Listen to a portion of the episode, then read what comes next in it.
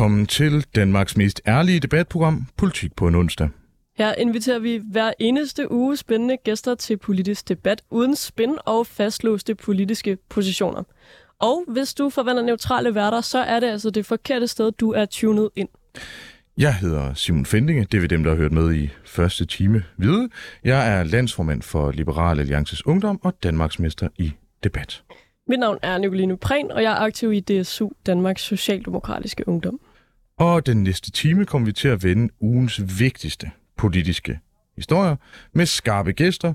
Men vi starter med os selv. Så, Nicoline, hvad har fyldt for dig i den uge, der er gået? Jamen, øhm, jeg øh, lagde mærke til i, i går, at øh, der skulle ligesom øh, stemmes i repræsentanternes hus i USA om, øh, om ny formand, eller det, de kalder speaker.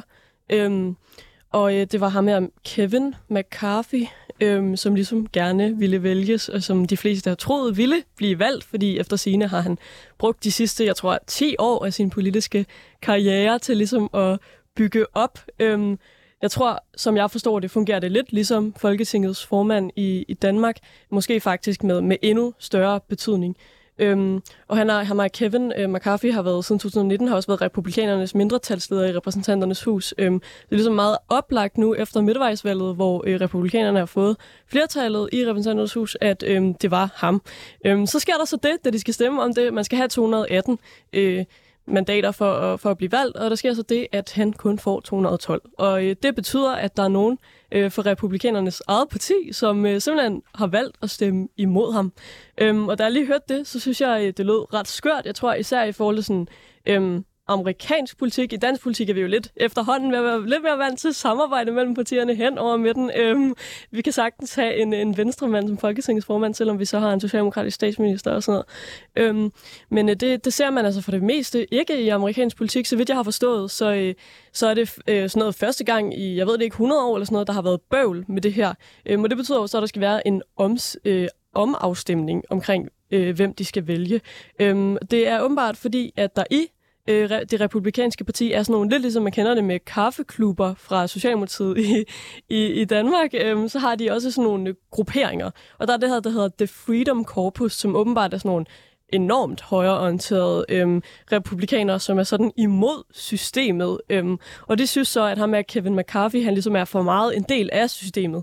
Øhm, for han har siddet der længe, og han er sådan øh, en del af eliten og sådan noget, øh, synes de. Så de har simpelthen, på trods af, at det jo er den republikanske kandidat, så har de valgt ikke at stemme for ham.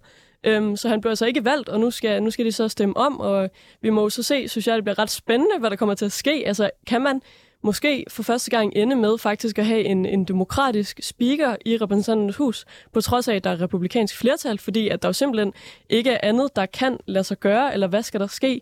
Øhm, efter sine så skulle ham med Kevin McCarthy have øh, for, altså det er jo så en analyse, kan man sige, men han er blevet venner med Trump og sådan noget, fordi han gerne vil have den her post. Øhm, han har virkelig sådan pleaset alle og blevet venner med alle i repræsentanternes hus. Øhm, har virkelig bygget sig op, og alle troede, at nu, skulle det, nu var det hans tur. Øhm, og det, det blev det så ikke lige med det samme i hvert fald. Øh, så det synes jeg bare var, var ret spændende øhm, at følge med i, også hvad, der, hvad de kommer til at gøre, så øh, hvem de kommer til at vælge. For det er faktisk sådan, at øh, man behøver ikke at, at øh, være valgt ind for at, at blive valgt som speaker.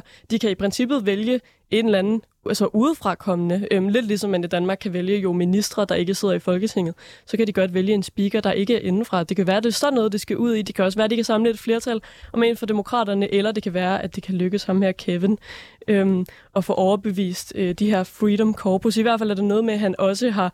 Øh, faktisk øh, arbejdet meget med dem og virkelig forsøgt ligesom at, at blive venner med den her højere, øh, højreorienterede republikanske gruppe, øh, for ligesom at få dem til jo at, at være med ham. Og det er jo så åbenbart tydeligvis ikke lykkes. Øh, så det synes jeg bare er ret spændende. Men, øh, så, så man vil hive folk ind udefra? Mm, det har man ikke sagt, at man vil, men det bliver... Af, men, men det er en mulighed? Af amerikanske sådan, politiske analytikere bliver det bare nævnt som en mulighed. Ved vi, hvad Tommy Ahlers han laver nu? jeg tror, man skal være amerikansk øh, statsborger, øh, for at det kan lade sig gøre. Mm. Det er jo nok en pointe, så øh, det bliver nok ikke lige nogen, vi, vi kender her, men det kunne godt være en eller anden øh, amerikansk kendis. Det vil jo måske efterhånden ikke overraske så mange i amerikansk politik. Øh, man kan jo håbe, at det lykkes enten ham med Kevin eller en, en eller anden moderat øh, demokrat øh, og, og samle et flertal. Men i hvert fald synes jeg bare, en, altså ret skørt, eller sådan især, fordi det vidste ikke er sket, øh, jeg tror nærmest, de sagde siden 1800-tallet, eller sådan noget. Det må man ikke lige holde mig op på. Men i hvert fald er det ikke det, der plejer at foregå. Øhm, men det kan være, at vi skal hoppe videre til, øh, hvad du, Simon, øh, har lagt mærke til i den øh, forgangne uge. Ja, og det er jo så nu, jeg øh, afslører mig selv som, øh, som CBS'er. Øh, fordi jeg har fulgt rigtig meget med i det, som øh, øh, flot øh, bliver kaldt ATP-krisen. At der er, øh, der er fætter kusinefest i, øh, i deres bestyrelse. Til dem, der ikke ved det, ATP er dem, som bestyrer øh, øh, størstedelen af danskernes pensioner, øh, i hvert fald de offentlige, man betaler et ATP-bidrag. Mm. Og øh, historisk set, så har ATP egentlig været relativt dygtig. Jeg tror, det var i 2010, blev kåret til øh, verdens bedste pensionskasse. Men sidste år, der havde de nogle marginale udfordringer, og den marginale udfordring, det var, at de tabte sindssygt mange penge. Øh, og op til flere herunder professorer har været ude og kritisere ikke bare den måde, de har valgt at strukturere deres bestyrelse på, men i lige så høj grad det, at man i 2021 tillod dem det, der, øh, de, man tillod dem at tage en, øh, skal vi sige, risiko, som, øh, som man ikke hidtil har måttet. Man har øh, blandt andet kunne bruge det, der hedder gearet investeringer. En gearet investering øh, svarer til, at i stedet for, hvis aktien stiger 1%, og du har den, jamen så får du et afkast på 1%, men du kan give den med 10, for eksempel, så for hver gang den stiger 1%, så får du et afkast på 10%, sådan rundt regnet. Den store udfordring ved det er, at det er piv smart, når markedet går op, men kan have nogle marginale udfordringer, når markedet går ned. Så der har siddet en stor fætter kusinefest i bestyrelsen og øh, taget risiko med øh, danskernes pensionsopsparinger. Altså grundlæggende er jeg ikke øh, fundamentalt imod øh, risiko. Jeg er super risikovillig med, med næsten alt andet end fyrværkeri og flyvemaskiner. Øh, så altså, jeg er... Er, er, er selv lidt splittet i det, men jeg vil sige, det er noget, som undrer mig, at danskerne øh, ikke går mere op i. Altså, det er noget, som ikke fylder mere, fordi det er voldsomt mange penge, der er blevet tabt, og det er altså ikke bare øh, altså, øh, velhavende øh, gentofte borgers penge. Det er altså også fabriksarbejderen. Det er altså helt, helt, helt almindeligt tjenende mennesker, som i god ro orden har indbetalt til, øh, til deres pension, og som nu kan se, at der er øh, lidt mindre af den pension, end der måske tidligere har været. Og jeg er ikke imod, at man tager risiko, men hvis man skal tage risiko, så skal man da som minimum være god til at tage risiko, mm. og det er jo øh, en marginal udfordring, fordi hvis du først indretter en fætter kusinefest i bestyrelsen, så, øh, så kan det hurtigt gå rigtig galt. Ja, jeg må nok være ærlig og sige, at jeg har ikke hørt om det her, og det tænker jeg måske er ret sigende i forhold til, at jeg synes, jeg følger meget med og ser nyheder de fleste dage, og, og ligesom læser mange nyheder også, men jeg har, jeg har simpelthen ikke hørt om det, det må være, være ærlig at sige. Øhm, der kan man jo så tænke, om det måske er et billede på, som du også siger, at der, det ikke fylder så meget i mediebilledet i forhold til, hvad i hvert fald, som du udlægger det, hvad det faktisk betyder. Øhm, det synes jeg da i hvert fald øh, ja, lyder lidt ærgerligt, at det ikke er fyldt mere, at det ikke er noget, som øh, den almindelige dansker måske i højere grad øh, har lagt mærke til.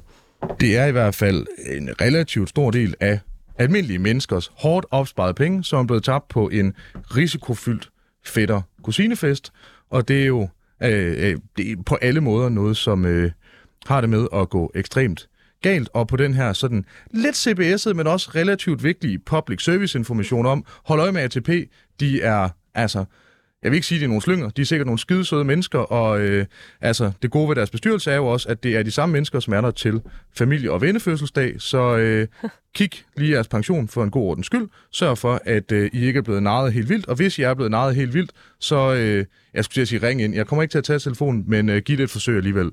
Og nu til noget helt andet.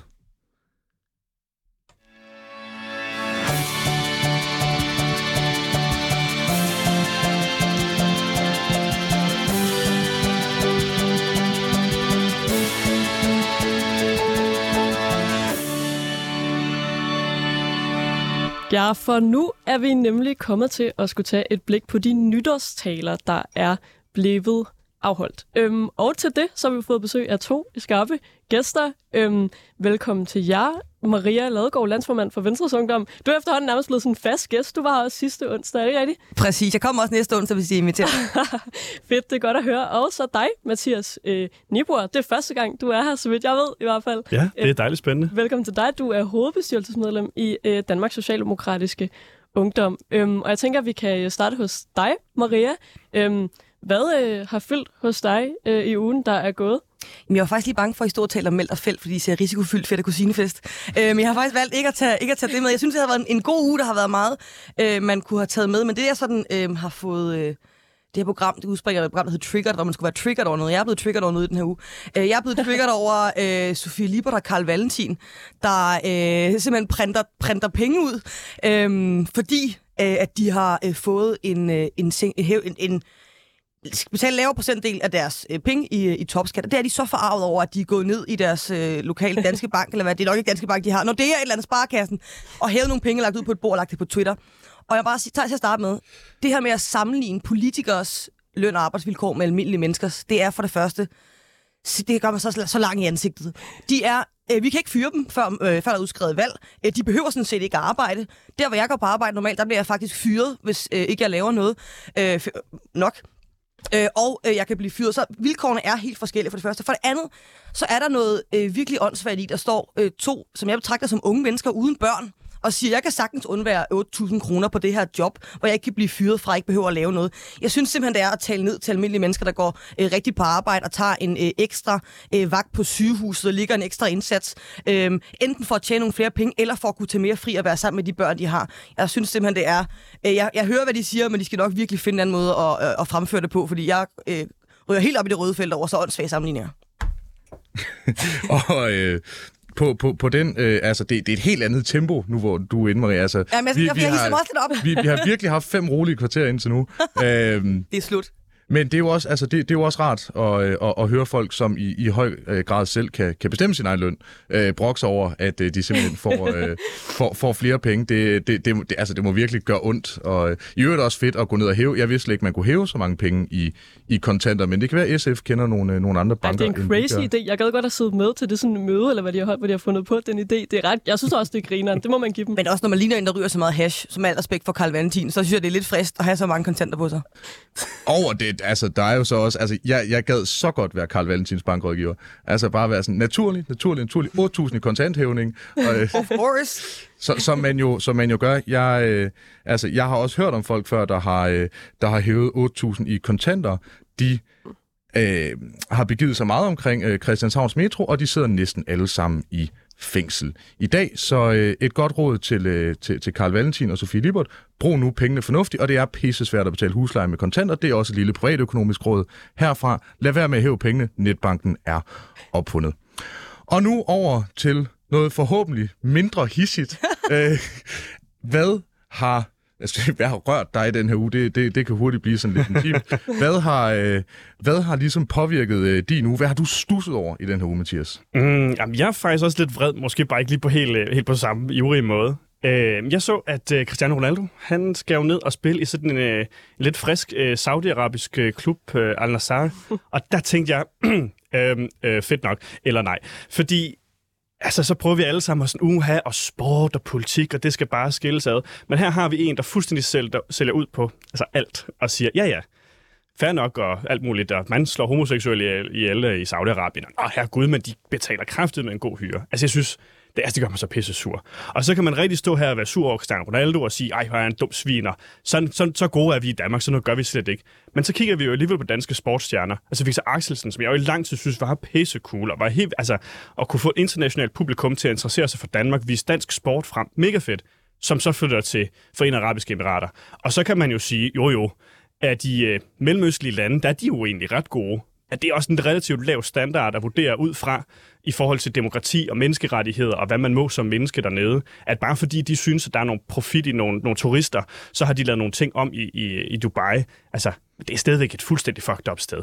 Og vi har danske sportsudøvere, som får en opvækst i Danmark, som får de bedste vilkår fra dansk sport, så rejser de derned og indkasserer øh, altså, rigtig fede lønninger. Det, der kunne jeg godt mærke, der blev jeg sådan en smule sur. Så minoritetsrettigheder er rigtig vigtige, bare indtil man ser sin lønseddel. Det er det, vi kan drage af Hvor står du, Maria, som øh, ond øh, anarkokapitalist? Øh, jo, men det betyder ikke, at man, bare, at man, at man skal handle øh, amoralsk, og det synes jeg jo, man gør i, i det her tilfælde. Øh, det må stå øh, for egen regning, hvad man bruger sit liv på, men jeg synes også, man er forpligtet, som Victor Axelsen, til at give noget tilbage øh, til, til det, man, det, man har fået så meget øh, af. Og det er jo ikke nødvendigvis Danmark, men det er jo også, øh, det er også danske badmintonspillere, øh, som han er, er rejst fra. Og øh, jeg synes ikke, at øh, jeg synes ikke, penge er mere værd end principper. Nej, der er vel også i en eller anden grad noget med at være et forbillede. Hvis man er en kendt sportsudøver, så er der bare mm. rigtig mange altså børn og unge, der ser op til en, som ser, at man lige pludselig lever i et land, der har nogle, altså et rimelig nogle fucked up øh, værdier. Pr- præcis, og tingene følger med. Man kan ikke både have, have lækkert hår og, øh, øh, og tjene en masse penge, og så samtidig ikke skulle forholde sig til, øh, hvordan andre mennesker forholder sig til de ting, man gør. Mm. Øh, og det havde selvfølgelig været fedt, hvis man bare kunne være, øh, være, være, være rig og lækker, og så ikke være forpligtet til at give noget tilbage, eller til at være et forbillede. Men sådan er, hænger verden jo ikke sammen. Øh, og derfor så kan man ikke sige A uden at sige B, medmindre man hedder Victor Axelsen. Præcis, og så vil jeg sige, når man når op og tjener de her lønninger, mm. altså der kan det være svært for mig at forstå, at man kan være så kendt, vinde så sindssygt store præmier i de her internationale sportsevents, at man så alligevel synes, om de her par millioner, de var ikke nok, der er endnu flere at komme efter. Det er der, jeg synes, at kæden hopper af. Hvis det nu var, var mig, som spiller sådan lidt amatør-badminton en gang imellem, og jeg synes, det er fedt, der fik et tilbud om et par millioner uddannet, så er det godt forstå, så er der relativt meget fra ingen skid til 2 millioner. Men fra 2 til 4, der har jeg bare svært ved at se, hvorfor man kan sælge ud af så meget af ens identitet. Ikke? Der ligger sikkert også noget, der... Jeg, jeg nu ved jeg ikke, hvad de betaler i skat i Dubai. Jeg kunne ikke forestille mig, at det er det samme, som de gør i Danmark. Jeg synes egentlig også, at det er sådan lidt... Øh, nu var det, tror jeg heller ikke, Cristiano Ronaldos problem. Jeg tror ikke, det var sådan, han stod mellem øh, altså, Al Nasser eller AGF. Jeg tror, Jamen, han stod nok i skat i forvejen, det har du ret i. Men sindssygt Victor Axelsen, altså det, jeg synes bare, når man har fået rigtig meget, man er forpligtet til at give rigtig meget tilbage igen de skal printe rigtig mange penge sædler ud nede i banken, hvis de skal. Ja, ja men jeg ved, de skal vise, hvor mange, mange ekstra penge de har nu. Ja, er du så færdig, den skattelettelse der. Det, er, det, er, altså, det kan være, at Cristiano Ronaldo melder sig ind i, i SF. Mærkelige ting er selvfølgelig sket. øh, altså, jeg, jeg tror, noget af det, der så skal med, hvis man nu endelig skal være djævelens advokat i noget, hvor der ikke er nogen grund til at være djævelens advokat, fordi det er generelt et ret polemisk standpunkt at tage at være sådan, jo jo, Altså, ja, så har de nogle problemer med, med rettigheder, men skattelettelser, bare roligt, det er ikke der, vi er. Men jeg tror sådan set ikke, at Ronaldos handler så meget om penge. Jeg tror mere, det handler om øh, øh, prestige, og, og som jeg vil sige, sikkert også noget paranoia.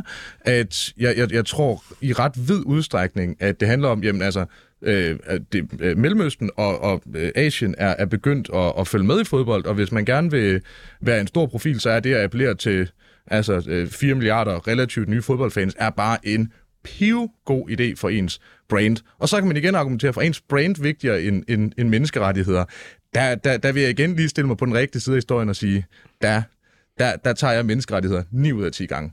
Kommer ind på selvfølgelig, hvor stort et brand man er, men øh, jeg, jeg er sgu ikke en stor nok kanon til at, til at turde lave den offring endnu. Hvis jeg får en lille topskattelettelse og har en venligere bankmand, så kan det selvfølgelig være og således opmuntret, jeg ved ikke med dig, Nicoline, hvor du står på kompromis mellem menneskerettigheder og top-top-skattelettelser. Ja, det er altid en, øh, en svær afvejning. Der tror jeg nok, vi de fleste vil vælge menneskerettighederne. Øh, men ja, når det er sagt, så skal vi jo ikke blive alt for gode herinde. Vi har jo også lige øh, sendt vores egne spillere til, til altså, øh, VM i, i Katar, og det synes jeg også er utrolig problematisk. Øhm, så ja, der er noget, vi alle sammen kan, kan gøre bedre på den måde, er, at Ronaldo jo ligesom i hvert fald et eksempel og en del af, af, af det, som jeg synes, at vi skal være øh, ja, bedre til. Men når det er sagt, så synes jeg, at vi skal komme videre til dagens debat.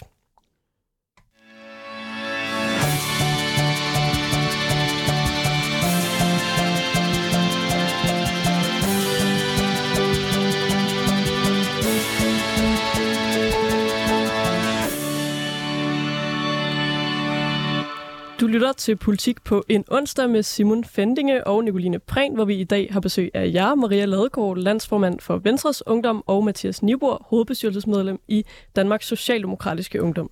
Ja, og imens vi andre lå med festhat og ondt i håret, så holdt Mette Frederiksen traditionen tro sin nytårstale.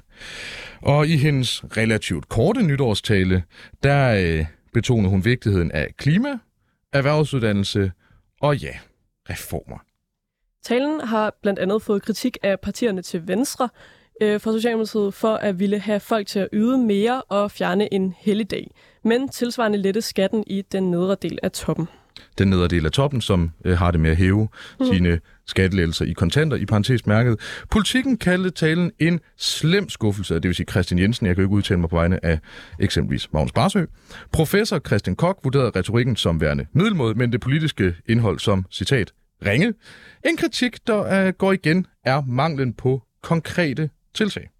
Men var talen for ukonkret, og viste den en fornuftig vej frem? Mathias Niebuhr, som socialdemokrat, Ja. så tænker jeg, så må du have været helt tosset med den her dejlige tale.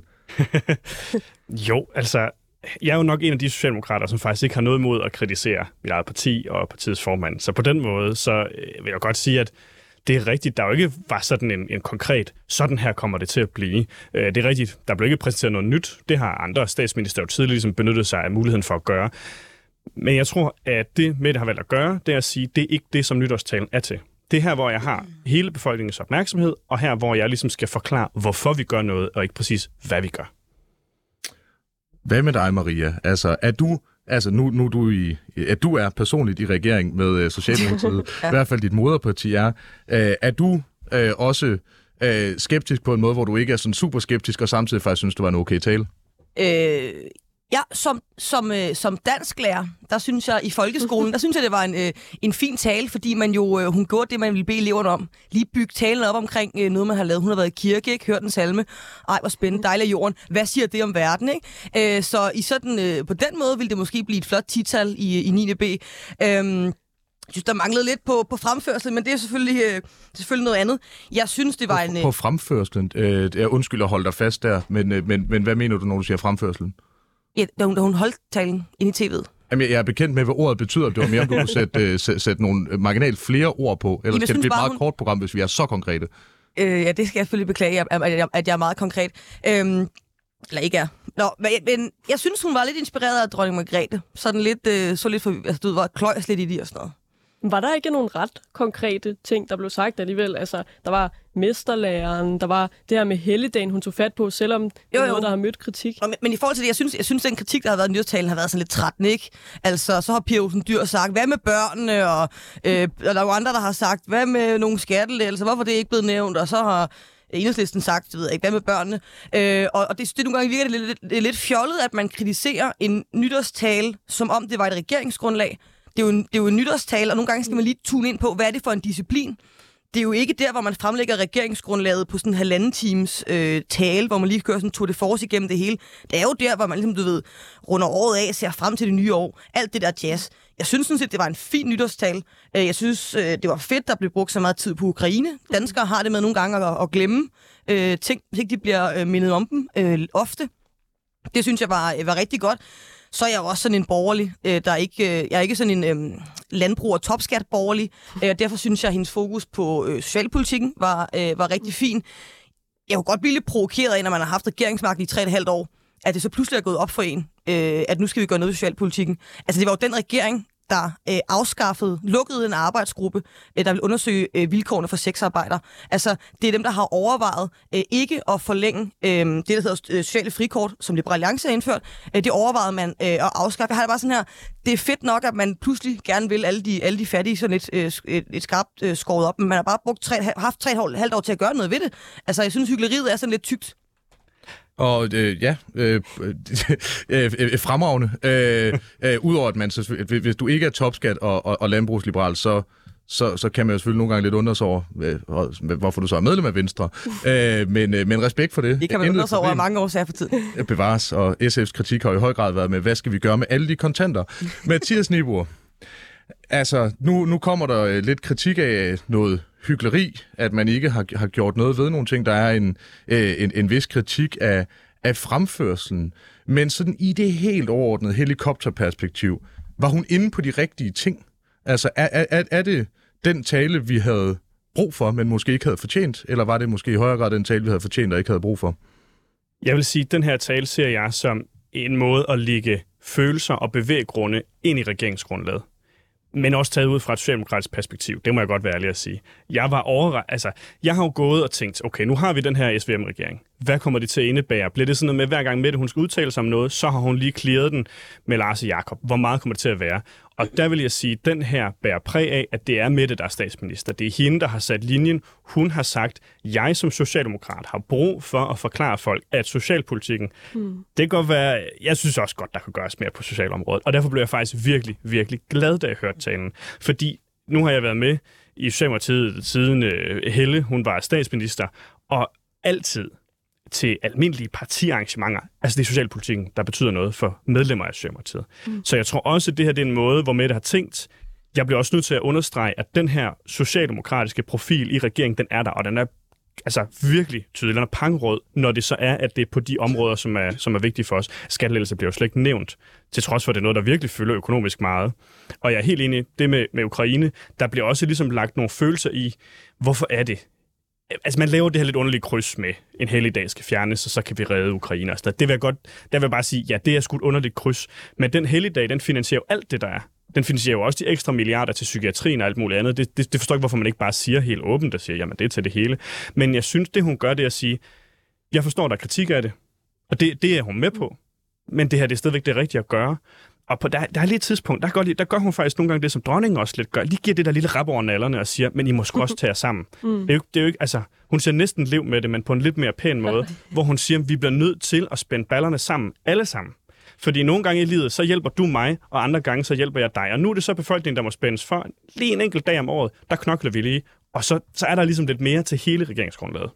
Men, Maria, du markerer. Ja, men jeg, det synes jeg, jeg synes, den del, hvor hun siger, øh, nogen, du ved, man ligesom skal øh, øh, yde, for at man kan nyde agtigt. Ikke? Det er måske det, øh, Alex Vandopslag fik med for at være med så længe i, øh, i forhandlingerne, fik i med i den tale.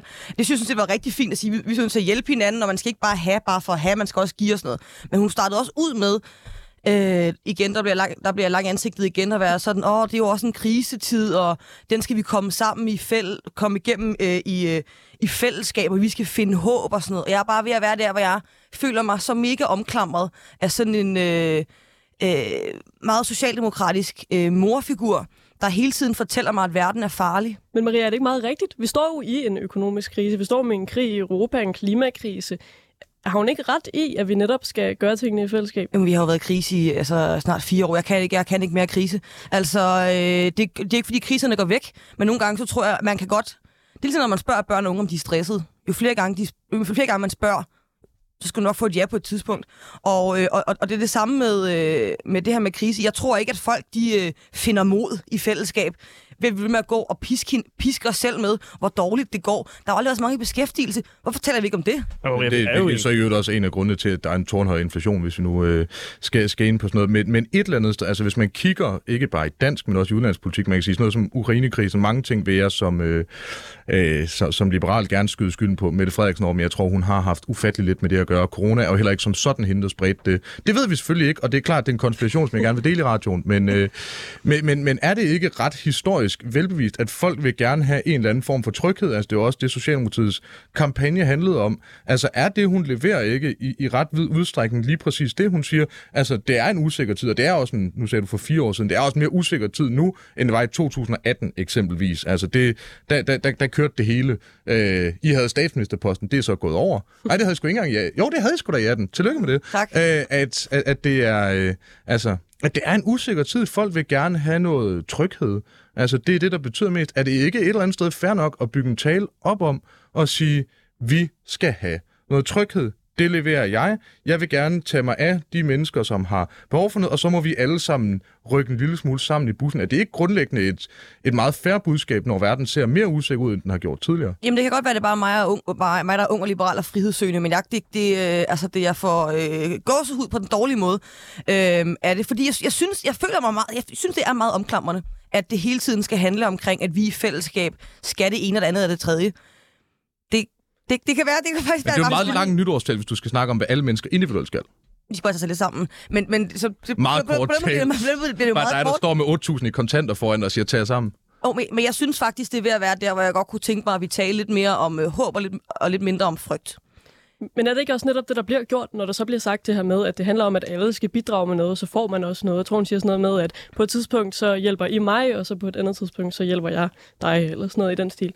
Øhm, det ikke, altså, så får hun vel også den pointe med, er det ikke bare, at man starter med at male billedet af den tid, vi står i, som jo altså unægteligt er en krisetid. Det kan man vel ikke rigtig løbe fra. Tror du ikke, at, at ligegyldigt hvilken partifarve den statsminister, der havde holdt den tale, øhm, altså på det her tidspunkt, i sådan verdenshistorien, så bliver man vel nødt til at nævne de, de krisetider, vi står i. Men man kan betone det på mange måder. Man kan sige, at det går helvede til, det er en krisetid. Øh, verden brænder, åh nej, åh nej, åh nej. Vi skal hjælpe hinanden. Man kan også sige, det vi er, det er, vi er i nogle udfordrede tider. Det går, du ved, vi ser ind i en fremtid, som ikke vi ikke ved, hvor, hvor, hvordan, hvordan det ser ud, men som vi godt kan regne med, ikke ser ud som fortiden. Så derfor bliver vi nødt til alle sammen at, øh, at stå sammen. Det jeg synes bare, der er positiv, og der er negativ kriseretorik, og hun er rigtig god til det negative. Og, og det har jeg hørt øh, rigeligt af. Men det bliver der, bliver der brugt for meget en negativ kriseretorik? Men man, man bliver også bare nødt til at forklare befolkningen, at det her er sindssygt alvorligt. Det er meget, meget svært at lave de forandringer, som den nuværende regering lægger op til, og jeg bakker ikke op om dem alle sammen. Men hvis man vil lave så store forandringer i et demokrati, så må man jo også få befolkningen til at forstå, at det er nødvendigt. Og der vil jeg sige, der bliver overhovedet ikke overdrevet. Altså, det er virkelig en svær situation, vi står i. Der er usikkerheder på markederne. Der er usikkerhed rent sikkerhedspolitisk, og det har ikke været i mange år. Så derfor bliver man også nødt til at være ærlig som politiker og sige, det er faktisk en sindssygt svær situation, vi står i. Og det er rigtigt, der kommer mange kriser lige nu, og det er egentlig også rigtig ærgerligt. Men, men vi kan ikke ændre på, at verden bliver et mere og mere krisefyldt sted, for det bliver mere og mere globaliseret verden, og derfor bliver man nødt til som politiker at sige, her, er der faktisk noget, hvor vi forventer af befolkningen, at for første gang i lang tid, der er det ikke sådan noget med, nu er vi her som sådan nogle tjenere for jer, der skal få det hele til at spille, og I skal bare stemme rigtigt, og så løser alt sig.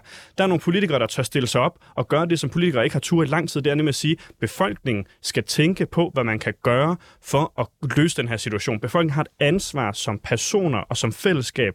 Både det store fælles samfund, men enkelte individer skal gøre noget, for så kommer vi ikke videre. Og der, der bliver man jo nødt til at sige, at der er en krise, for så gør folk ikke noget. Altså nu jeg, kender jeg ikke seertallet på nytårstalene, men jeg, talen, men jeg tror, jeg, jeg tror, det er til munden lidt fuld at sige, at det er hele befolkningen, der sidder og ser den. For det første. For det andet, nu har vi talt om det her krise i et halvt år. Det er jo ikke fordi danskerne vågnede op 1. januar med tømmermænd og så øh, dem, der gjorde det, så en nytårstaler og tænkte, fuck, er der inflation? Ej, hvad skal vi gøre ved det?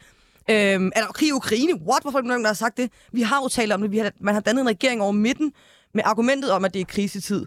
Øhm, altså, det, danskerne ved det jo godt. Og når man så kigger, holder nytårstaler på for ligesom at, at se, hvad er, det, hvad, hvad er det for en genre, vi arbejder med her, så synes jeg, at det havde været mere på sin plads at være lidt optimistisk i det år, man ser ind i, i stedet for at starte med at sige, at det hele er helvede til, og nu skal I alle sammen arbejde noget mere, vi tager jeres i dag.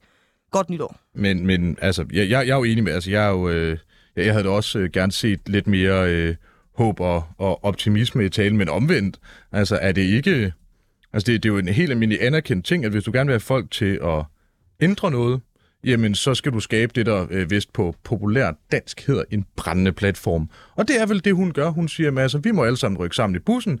Det, verden brænder, der er inflation, det er pisse ærgerligt. Nu må vi lige, nu altså, så må I droppe de videre. Altså, er, er det ikke et eller andet sted? Øh, måske vil nogen sige, det rigtige at gøre, uagtet at vi kan stå her helt øh, liberale og, og, og være sådan, at du skal tale til, til håbet i folk. Gud ønskede Churchill lykkedes med at tale til håbet i folk under 2. verdenskrig, men altså, der er heller ikke nogen, der siger, at Churchill havde det så svært, som Mette har. Nej, hun har helt sikkert svært. Øh, men jeg kan bare konstatere, at Mette Frederiksen står jo på en brændende platform med Jakob Ellemann i den ene hånd og øh, Lars Løkke Rasmussen i den anden hånd. Der er jo ingen grund til i anledning af nytåret at lave, at du ved, bare sætte helt mere benzin på. Øh, jeg, jeg oplever faktisk, som sagt, de har etableret den her brændende platform øh, ret tydeligt. Øh, og det er også det, det kunne lade sig gøre at lave den her regering over midten, alt det her jazz. Og derfor må man bare holde fast i, den genre nytårstale er der, synes jeg, det er, øh, krig, der, er, der er for meget kriseretorik til at gå ind i et nytår på. Og jeg synes, det er meget med det frederiksen at det hele altid skal være helvede til.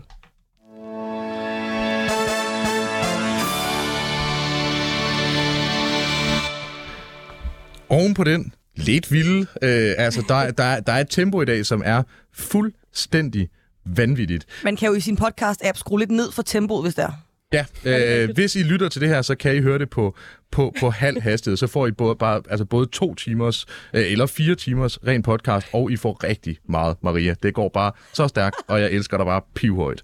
Øh, du lytter til Politik på en onsdag med Nicoline Prehn og Simon Fendinge, hvor vi i dag har besøg af Maria Ladegaard, der stadig tror jeg, er øh, landsformand for Venstres Ungdom, og Mathias Nibor, som heller ikke er blevet væltet som hovedbestyrelsesmedlem øh, i Danmarks Socialdemokratiske Ungdom i de 8 sekunder, vi brugte på skilleren. Der har været øh, kritik af talen, som vi har været inde på, men der har altså også været flere positive ryster. Øhm, blandt andet Frank Korsholm, tidligere pressechef og politisk kommentator, han kalder det en magtdemonstration, der kan true stabiliteten i regeringen. Og øh, der har ikke været så mange kommentarer fra, øh, fra de andre regeringspartier. Nej, øh, der har faktisk været total radiotavshed på den der brændende platform. Der er i hvert fald kun én, der råber. For kan Venstre og Moderaterne virkelig være tilfredse med en tale, der tilfredshed eller ej med talen, var umiskendeligt socialdemokratisk, konkret eller ej? Det øh, spørgsmål, tænker jeg, er passende, at vi kan sende videre til dig, Maria, som, øh, som venstre kvinde. Du har jo, jeg vil sige, du har sagt, at du ikke var tilfreds med talen, men hvad, hvad tænker du om det her med sådan stabiliteten i regeringen? Synes du, at det, at det skubber til noget, at Socialdemokratiet ligesom får positioneret sig med den her tale? Øhm, nej, altså jeg, jeg køber slet ikke ind på det der køb, øh, kommentatorkøbing... Øh, cirkus, at så, nærmest, så skulle de, nød, de skulle nærmest holdt talen alle tre sammen. Ikke? Så skulle de have klemt helt tæt sammen med det der øh, skrivebord, og så kunne de måske de have sagt et ord hver, og så er det blevet lidt hakket tale. Men hvad havde det bare været brandhyggeligt? Det køber jeg overhovedet ikke ind på. Altså, vi har peget på Mette Frederiksen som statsminister. Vi har jo ikke peget på Mette Frederiksen og Jakob Ellemann og Lars Løkke som statsminister. Vi har peget på Mette Frederiksen som statsminister. Statsministeren holder statsministerens nytårstale. Hun er socialdemokrat. Det vidste man jo godt, da man gik i regering. At man så gjorde det, kan overraske. Men det gjorde man. Og så synes jeg, det er helt fair, at vores socialdemokratiske statsminister holder en, en, en tale som socialdemokrat. For det er det, hun er. Jeg synes sådan set egentlig, den var, derudover, den var meget afbalanceret. Altså, jeg har svært ved at se, hvor, hvad det er, øh, Jakob Ellemann eller, øh, eller Lars Lykke skal hisse sig helt vildt op over.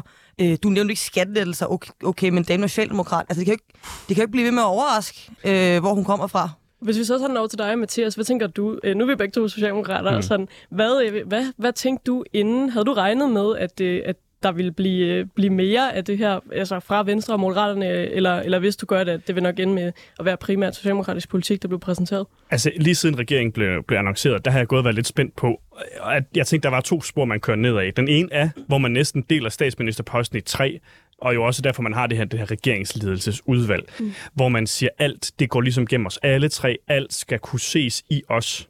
Og så er der en anden retning, som jeg også blev indikeret lidt på, på nogle af pressemøderne med, med de tre, hvor man siger sådan, at det er chefen af statsministeren.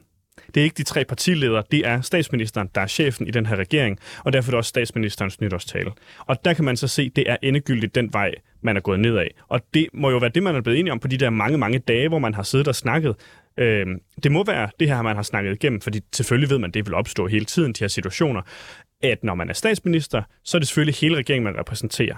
Men når man udtaler sig, holder taler og ting og sager, så må man køre fortællingen og lægge den, som det passer hende, for den var meget socialdemokratisk.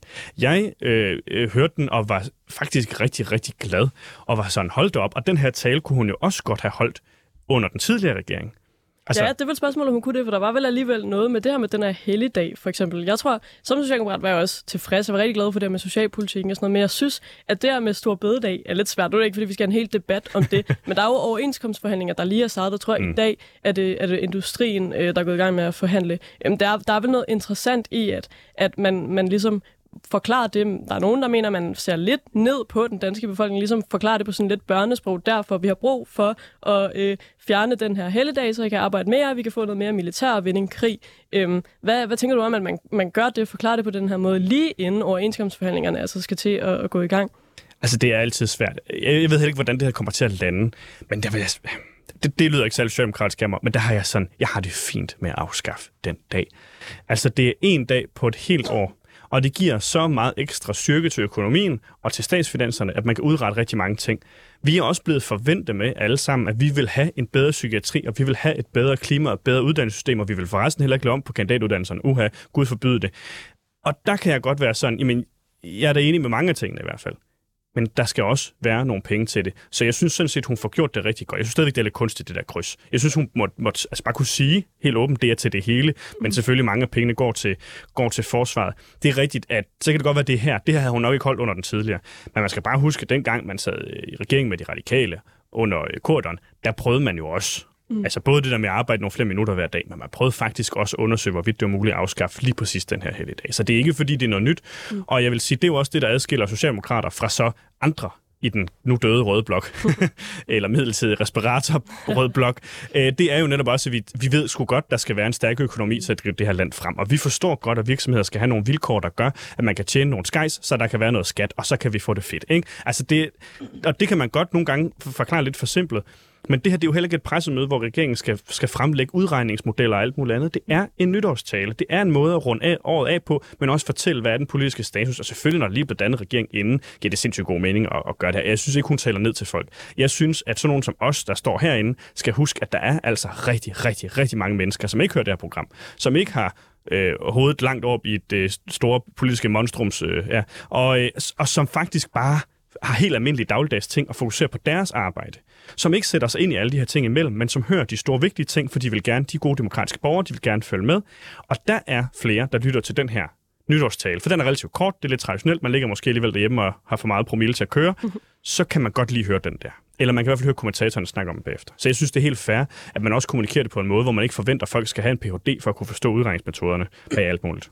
Ja, det, det, det bør nok også, øh, altså nu øh, står vi her sådan i, i Djøfkøbing, og, øh, og, og, og, og, og er nok med på det her. Men nogle gange så kan det være en fordel at forklare, de her penge går til det her, fordi det der med at forklare, at det hele går ind til puljen, er måske også en lille smule øh, svært, og altså, det er jo også beregninger, der er behæftet med en voldsom usikkerhed. Altså, øh, både Cepos og så vidt jeg ved også A har været ude og sige, at der kommer slet ikke så mange penge ind, som man forventer. Og det bliver på alle måder, altså, øh, man, man kan vel lidt kægt sige, at, at Gud har, øh, har, har simpelthen forladt Socialdemokratiet, øh, efter at de simpelthen har frataget en, en gejstlig helligdag. Øh, og, skal være så velkommen. han, han har ikke været med os i mange år, så øh, altså, I, I, I, bare, I, bare en, I, I, I, bare en, I er bare en del af klubben nu, øh, af, af dem Gud har forladt. Øh, men, men i ret vid udstrækning, så, så bliver man jo nødt til at forklare det på, på den måde. Altså, jeg, jeg har det sådan, selvfølgelig skal man ikke tale ned til folk, men, men realistisk set, så er det en, altså en procent, eller måske endda en promille af, af, den, af den danske befolkning, der sidder og følger med, og som ikke godt fanger, at det her, det er de mere udgifter, der er kommet, og derfor skal vi have de her mere indtægter. Mm. Æ, altså at hvis du siger, jamen vi har stadig nogle sygehuse, som der også skal gå nogle penge til, altså så, så vil folk måske i højere grad reagere med, okay, men har vi ikke pengene til det i forvejen? Så jeg synes, det er rimeligt nok at forklare, hvad er ændringen, og hvad er det derfor, vi ændrer. Det, det synes jeg ikke er at tale ned til folk, det synes jeg på en eller anden måde faktisk er at, øh, at forklare det relativt meget, som det er, eller som man vil sige i Tjøfsbro, på marginalen. Og med de ord tager vi en lille skæler.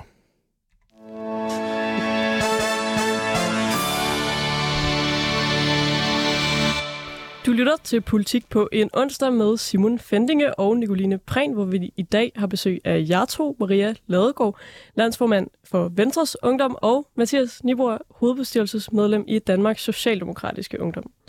Og der er nogen, der er glade for statsministerens nytårstal. Der er nogen, som ikke er så glade for statsministerens nytårstal. De fleste er sådan lidt moderate om, øh, og, om statsministerens nytårstal. Og de fleste har en holdning, og det eneste vigtigere end de ting, der er blevet nævnt, er nok dem, der ikke er. For i en tale, som er nogle eksperter altså bliver kaldt ukonkret, og vores styrkelse af erhvervsskolerne, der i forvejen har et øh, bredt flertal bag sig, øh, var det eneste rent konkrete, hvad der øh, så skal fokuseres på i året, der kommer. Så hvad skulle hun have droppet i sin tale, eller endnu vigtigere, hvad skulle hun måske have nævnt i stedet eller oveni? Var der for meget socialpolitik og socialpædagogik i talen, eller skal vi have, mind- eller skal vi have mere af det? Hvad siger du, Mathias Nibor, som sådan, øh, altså sådan en, en, en ægte idealist, der endnu ikke er fuldstændig øh, forplumret af, af borgens spil? Hvad vil du som socialdemokrat, kunne du godt have tænkt dig, havde øh, fyldt en lille smule mere i talen? Øh, jeg er sådan ret grøn øh, anlagt, og jeg synes, klimaet får noget taletid. Det er ikke særlig meget. Øh, det er måske lidt af det kompromis, man ligesom indgår, når man hopper sammen i seng med sådan nogle borgerlige typer. Men, men jeg synes sådan set, at, øh, at, at det ellers var en ret afbalanceret tale. Jeg personligt er virkelig glad for, at socialpolitik har fået lov til at fylde. Altså de år, hvor vi har kørt parløb med de radikale, der er det som om, de simpelthen har haft hovedet så langt op i skyerne, at de slet ikke har kunne se ned på de stakkels, stakkels mennesker helt ned på bunden af samfundet. Så det er sådan noget, vi ikke har måttet snakke om. Altså det er virkelig rart, fordi jeg tror mange øh, altså, går ind i politik, fordi de farver over et eller andet. Mm. Og jeg tror noget af det, jeg var farvet over, det var, at folk kunne have det så skidt, og andre kunne være ligeglade. Så på den måde synes jeg, det er rigtig godt. Det sociale får lov til at fylde meget mere, end det, end det plejer. Så det grønne kunne have været fedt. Men jeg er også rigtig glad for, at man tager en snak om, om akademikere, erhvervsuddannede problematikken. Ikke? Øh, Altså, man kan altid sige, der skulle have været tusindvis af andre ting. Man kunne have snakket landby. Altså, det, det har vi jo kørt rigtig meget tidligere, fordi der er nogle forskelle. Og dem har vi ikke løst, bare fordi vi har siddet i regeringen i et par år. Det, det må jeg jo må jeg gerne være ærlig at indrømme. Øh, men det er som om, den retorik, den har vi så pakket lidt væk nu, og nu kører vi så øh, noget andet. Jeg synes, det var passende, at man sætter fokus på Ukraine og på problematikken der. Øh, fordi det skal vi altid minde hinanden om. Det skal ikke glemmes. Altså, jeg har set folk, der var skide sure over, så var det ukrainske flag på, på rådhusklokkerne, da de ringede og var sådan, prøv Altså, folk skal ikke glemme det her. Mm. Vi lever så privilegeret og trygt her.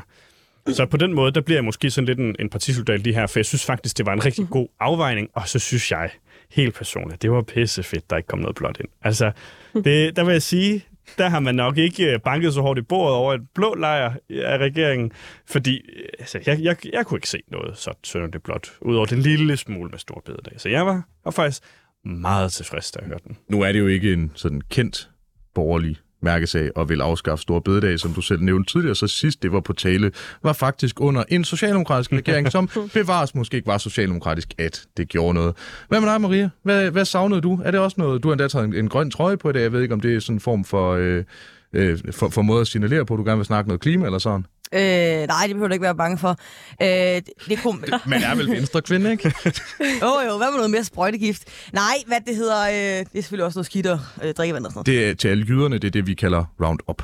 Det er fire år fra var. Nå, anyways. Øh, jeg, øh, det eneste, jeg sådan set godt kunne have for det første så er jeg uenig i, at social, en, en socialpolitik, hvor man øh, har fokus på, at alle borgere skal have et værdigt liv, øh, at det er venstreorienteret. Det er jeg simpelthen grundlæggende uenig i. Altså jeg synes, øh, det at behandle samfundets øh, svageste med respekt, synes jeg øh, i høj grad er liberalt. Øh, til gengæld skal man så også bare være med at omfordele til middelklassen, hvilket er meget socialdemokratisk. Øh, så har man jo penge nok til dem, der ikke har nogen.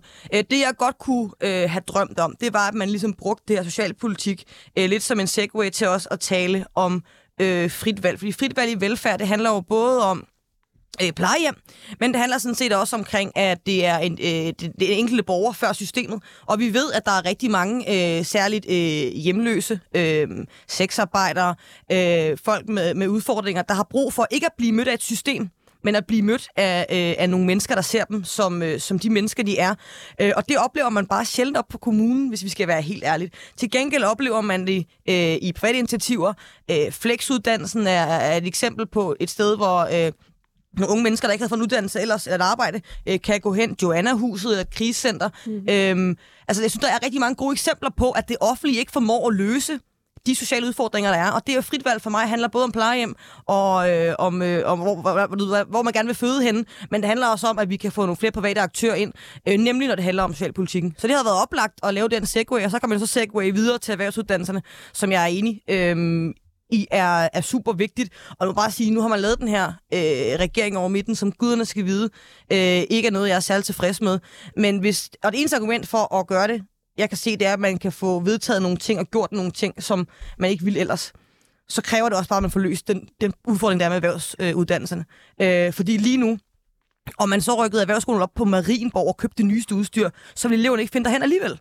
Altså, Øh, problemet er jo også, at man har nægtet i øh, grundlaget at investere i øh, vejledning eksempelvis. At der var nogle huller i den her plan for flere elever på erhvervsuddannelserne, som er så åbenlyse, og derfor også sådan lidt alle øh, kan genere mig. Men det kan de nå at lave om på. Jeg manglede bare noget mere øh, frit valg af private aktører i velfærd. Tak. Og fra øh, børn og unge, som har haft det hårdt, nogle børn og unge, der har haft det hårdere, nemlig øh, prins Joachims børn, som blev nævnt i dronningens mm. nytårstale. Enig. og øh, nu når vi lige øh, hurtigt og, øh, og berøre øh, dronningens nytårstale, som jo altså ikke den, den rigtige dronning, men, men hende, der, der i hvert fald er skrevet ind i, øh, i grundloven. Og Maria, er du republikaner? Øh, nej. Du er ikke republikaner. Det er altid en god start, så det ikke ender med sådan noget 1793-agtigt øh, noget. Hvad synes du om dronningens nytårstale? Jeg synes, hun, øh, jeg synes faktisk, det var en af de bedre, hun har holdt. Øh, jeg synes, jeg synes, det var fint. Jeg var vild med, at hun ikke kløj så meget det, som hun plejer. Nogle gange når man har tænkt, øj, falder hun ned af stolen nu. Det, øh, den oplevelse havde jeg ikke den her gang. Øh, jeg synes, det var fedt, at øh, det er jo en dronning, der fra øh, hvad, 8-10 år siden bare sagt sådan, ja, det der klimaudfordringer, det tror jeg ikke skid på. Mm. Øh, hun så nu er nået til dels at tale om klima, men også, jeg synes, det var fedt, hun i tale det her med, der er måske nogle yngre generationer, som er værd, der er, nogle, der er værd at lytte på, øh, fordi de har nogle øh, perspektiver på tingene, som vi ældre måske ikke øh, lige kan se, men som kunne være øh, rigtig fine at tage med. Det element, synes jeg, var, øh, var rigtig fedt. Og så øh, synes jeg altid, det er lidt, lidt, lidt pinligt, når man er en familie med en presseafdeling, at man så ikke kan finde ud af at tage sine skærmysler internt. Øh, og i forlængelse af det også bliver lidt pinligt, at man skal sidde og tale om det i dronningens nytårstal. Øh, for jeg har det sådan lidt der, lur mig, om ikke hun lige har glemt at ringe til ham inden. Altså, de kommunikerer jo øh, gennem ekstrabladet og nytårstaler, og jeg synes, det er øh, tokrummende for noget, jeg synes er bør være et, øh, et gammelt, øh, respektfuldt øh, monarki, der bare render rundt og skaber sig. Det synes jeg ikke øh, klæder dem. Altid dejligt at høre en venstre kvinde sige, at man ikke skal vaske sit beskidte vasketøj i offentligheden. Mathias, øh, over til en, som har meget bedre styr på sit bagland. Altså, hvor er du republikaner? Nej, jeg kan rigtig godt lide kongehuset. Du kan ikke bare godt lide, du kan rigtig Jeg godt kan lide rigtig kongehuset. godt kongehuset. Kunne du også rigtig godt lide dronningens nytårstale? Det kan jeg altid. Øhm, jamen, jeg var jo i den situation, at jeg faktisk var i udlandet og så talen. Øh, og på den måde betyder det også noget ekstra. Øh, det her med, at hun også er... Jeg tror, det, det tænker man ikke over ellers, når man ser den. Men hun, hun taler rigtig meget til folk andre steder. Danskere, som længes hjem på en eller anden måde. Jeg var ganske vist bare på et kort visit, ikke? Men, øh, Hvor, hvor, hvor var du henne? jeg var i England. Ah. Lige en smut uden for den europæiske union. Det var forfærdeligt. Jeg er glad for at være tilbage igen under, under stjernerne. Nå, men, øh, men på den måde, så var det bare rart øh, at, at, at have det her, hvor at hun, hun er helt vildt god til at tale til folk. Og så synes jeg noget af det smukkeste, hun sagde, du er fuldstændig ret, Maria, det er, at hun anerkender, at unge mennesker har ret. Og så siger hun, at man skal bygge bro, men man kan gå to veje hen over den bro. enig. At man skal ikke... Altså mennesker, som har levet et langt liv, har virkelig meget erfaring. Mm. Der er jo ikke nogen grund til at, at kaste dem papirkurven, bare fordi at vi unge har fået nogle gode idéer. Altså min egen farmor er jo gået forrest på det her, den her klimadagsorden og har købt sådan nogle miljøvenlige karklude, hun så begynder mm. at dele ud, og min mor hun begynder at hækle dem selv. Og, altså virkelig, fordi det skal bare ikke, der må ikke komme mikroplast i, i, i, i afløbet. Og, altså at der er jo også ældre generationer, som virkelig tager klimaproblematikken seriøst, og mennesker, som bare har levet et langt liv og ved, at nogle ting fungerer, nogle ting gør ikke. Så jeg synes, der er noget smukt i det. der. Præcis, og jeg synes egentlig, det er også meget fint samler ind det der ligesom nogle af de forskydninger, der er ved at ske i vores samfund. Altså unge, mennesker, unge mennesker og ældre mennesker, der ikke kan tale sammen, fordi den ene er dum, og den anden er dum, og den ene ved Mm. ikke en skid, og den anden er blevet for gammel og sådan noget. Jeg synes virkelig, det var jeg synes virkelig, det var fint. Jeg synes også, det taler ind i den, den tid, vi lever i. Øhm, det kunne Mette Frederiksen jo lære noget af. Hun råbte ikke krise hele tiden. Ja, der, der kan man så måske se noget dobbelt i det der med, at hun så skal øh, ligesom få familiekonflikterne ud, som jo måske i en eller anden grad også er en form for, for generationskonflikt. Hvad synes du om det, Mathias? Nu du siger, at du er rigtig stor fan af kongehuset. Burde man have, have undladet det, eller at, at, var det nødvendigt at nævne? Altså, øh, jeg sad og var meget overrasket over, at hun faktisk i tale satte det. Mm. Jeg synes, der er res- respekt for, at hun faktisk siger helt direkte, det her det er, det er svært. Jeg synes, jeg havde jo bare håbet, at man jo bare kunne ordne sådan noget, øh, sådan noget internt, ikke? Men ja, ja ja. og nu, nu det her med lighed mellem statsministeren og dronningens skal man også huske, at det er jo altså statsministeriet, der også skriver udkastet til, hvad dronning hun skal snakke om. Så vi må også, nok som jeg godt kan lide Daisy, så er det jo ikke måske nødvendigvis lige hende, der har fået ideen om præcis at snakke klima, præcis snakke Ukraine. Altså, hun synes nok, det er nogle gode idéer, men altså herregud, det er Det alligevel... lyder som om, hun har en taleskriver, eller sådan noget otte taleskriver. Ja, jeg tænkte, man kunne forestille sig den idé. Eller at Det statsministeriet bruger dronningens nytårstale til at levere et eller andet politisk. Det kunne man ikke forestille sig. Nej, nu, Nej, nej, nej. Det er, nu bliver vi konspiratoriske, og det har vi en vision om, at det her program skal bestemt ikke være konspiratorisk. Dronningen har skrevet det selv, og så har der været nogle taleskriver, der har været sådan, det er helt vildt, at du har kunne gøre det. Helt. Progra- programmets vision, altså CBS. Ja, vi, vi har vision om, det er en del af vores mission statement, som igen spiller lidt ind i vores øh, 2025-plan. Øh, dem har vi op til, op til flere af. Vi er ikke lige helt blevet, blevet enige om det øh, endnu, men øh, den, den del med det konspiratoriske, den har vi øh, sådan set allerede fastlagt. Fornuftigt. Og Ja, tak. Øh, det, er, det er derfor, man hiver CBS'er ind. Det er, fordi, det er ikke, det er ikke sådan noget ukonkret statskundskabssnak. Det ved man, hvor man har. Det er visioner, det er missioner, det er strategier videre. Og med de ord, så vil vi gerne sige tusind tak. Husk at lave jeres strategier og jeres visioner til Mathias Nibur og Maria Ladegaard. Tusind tak, fordi I lyttede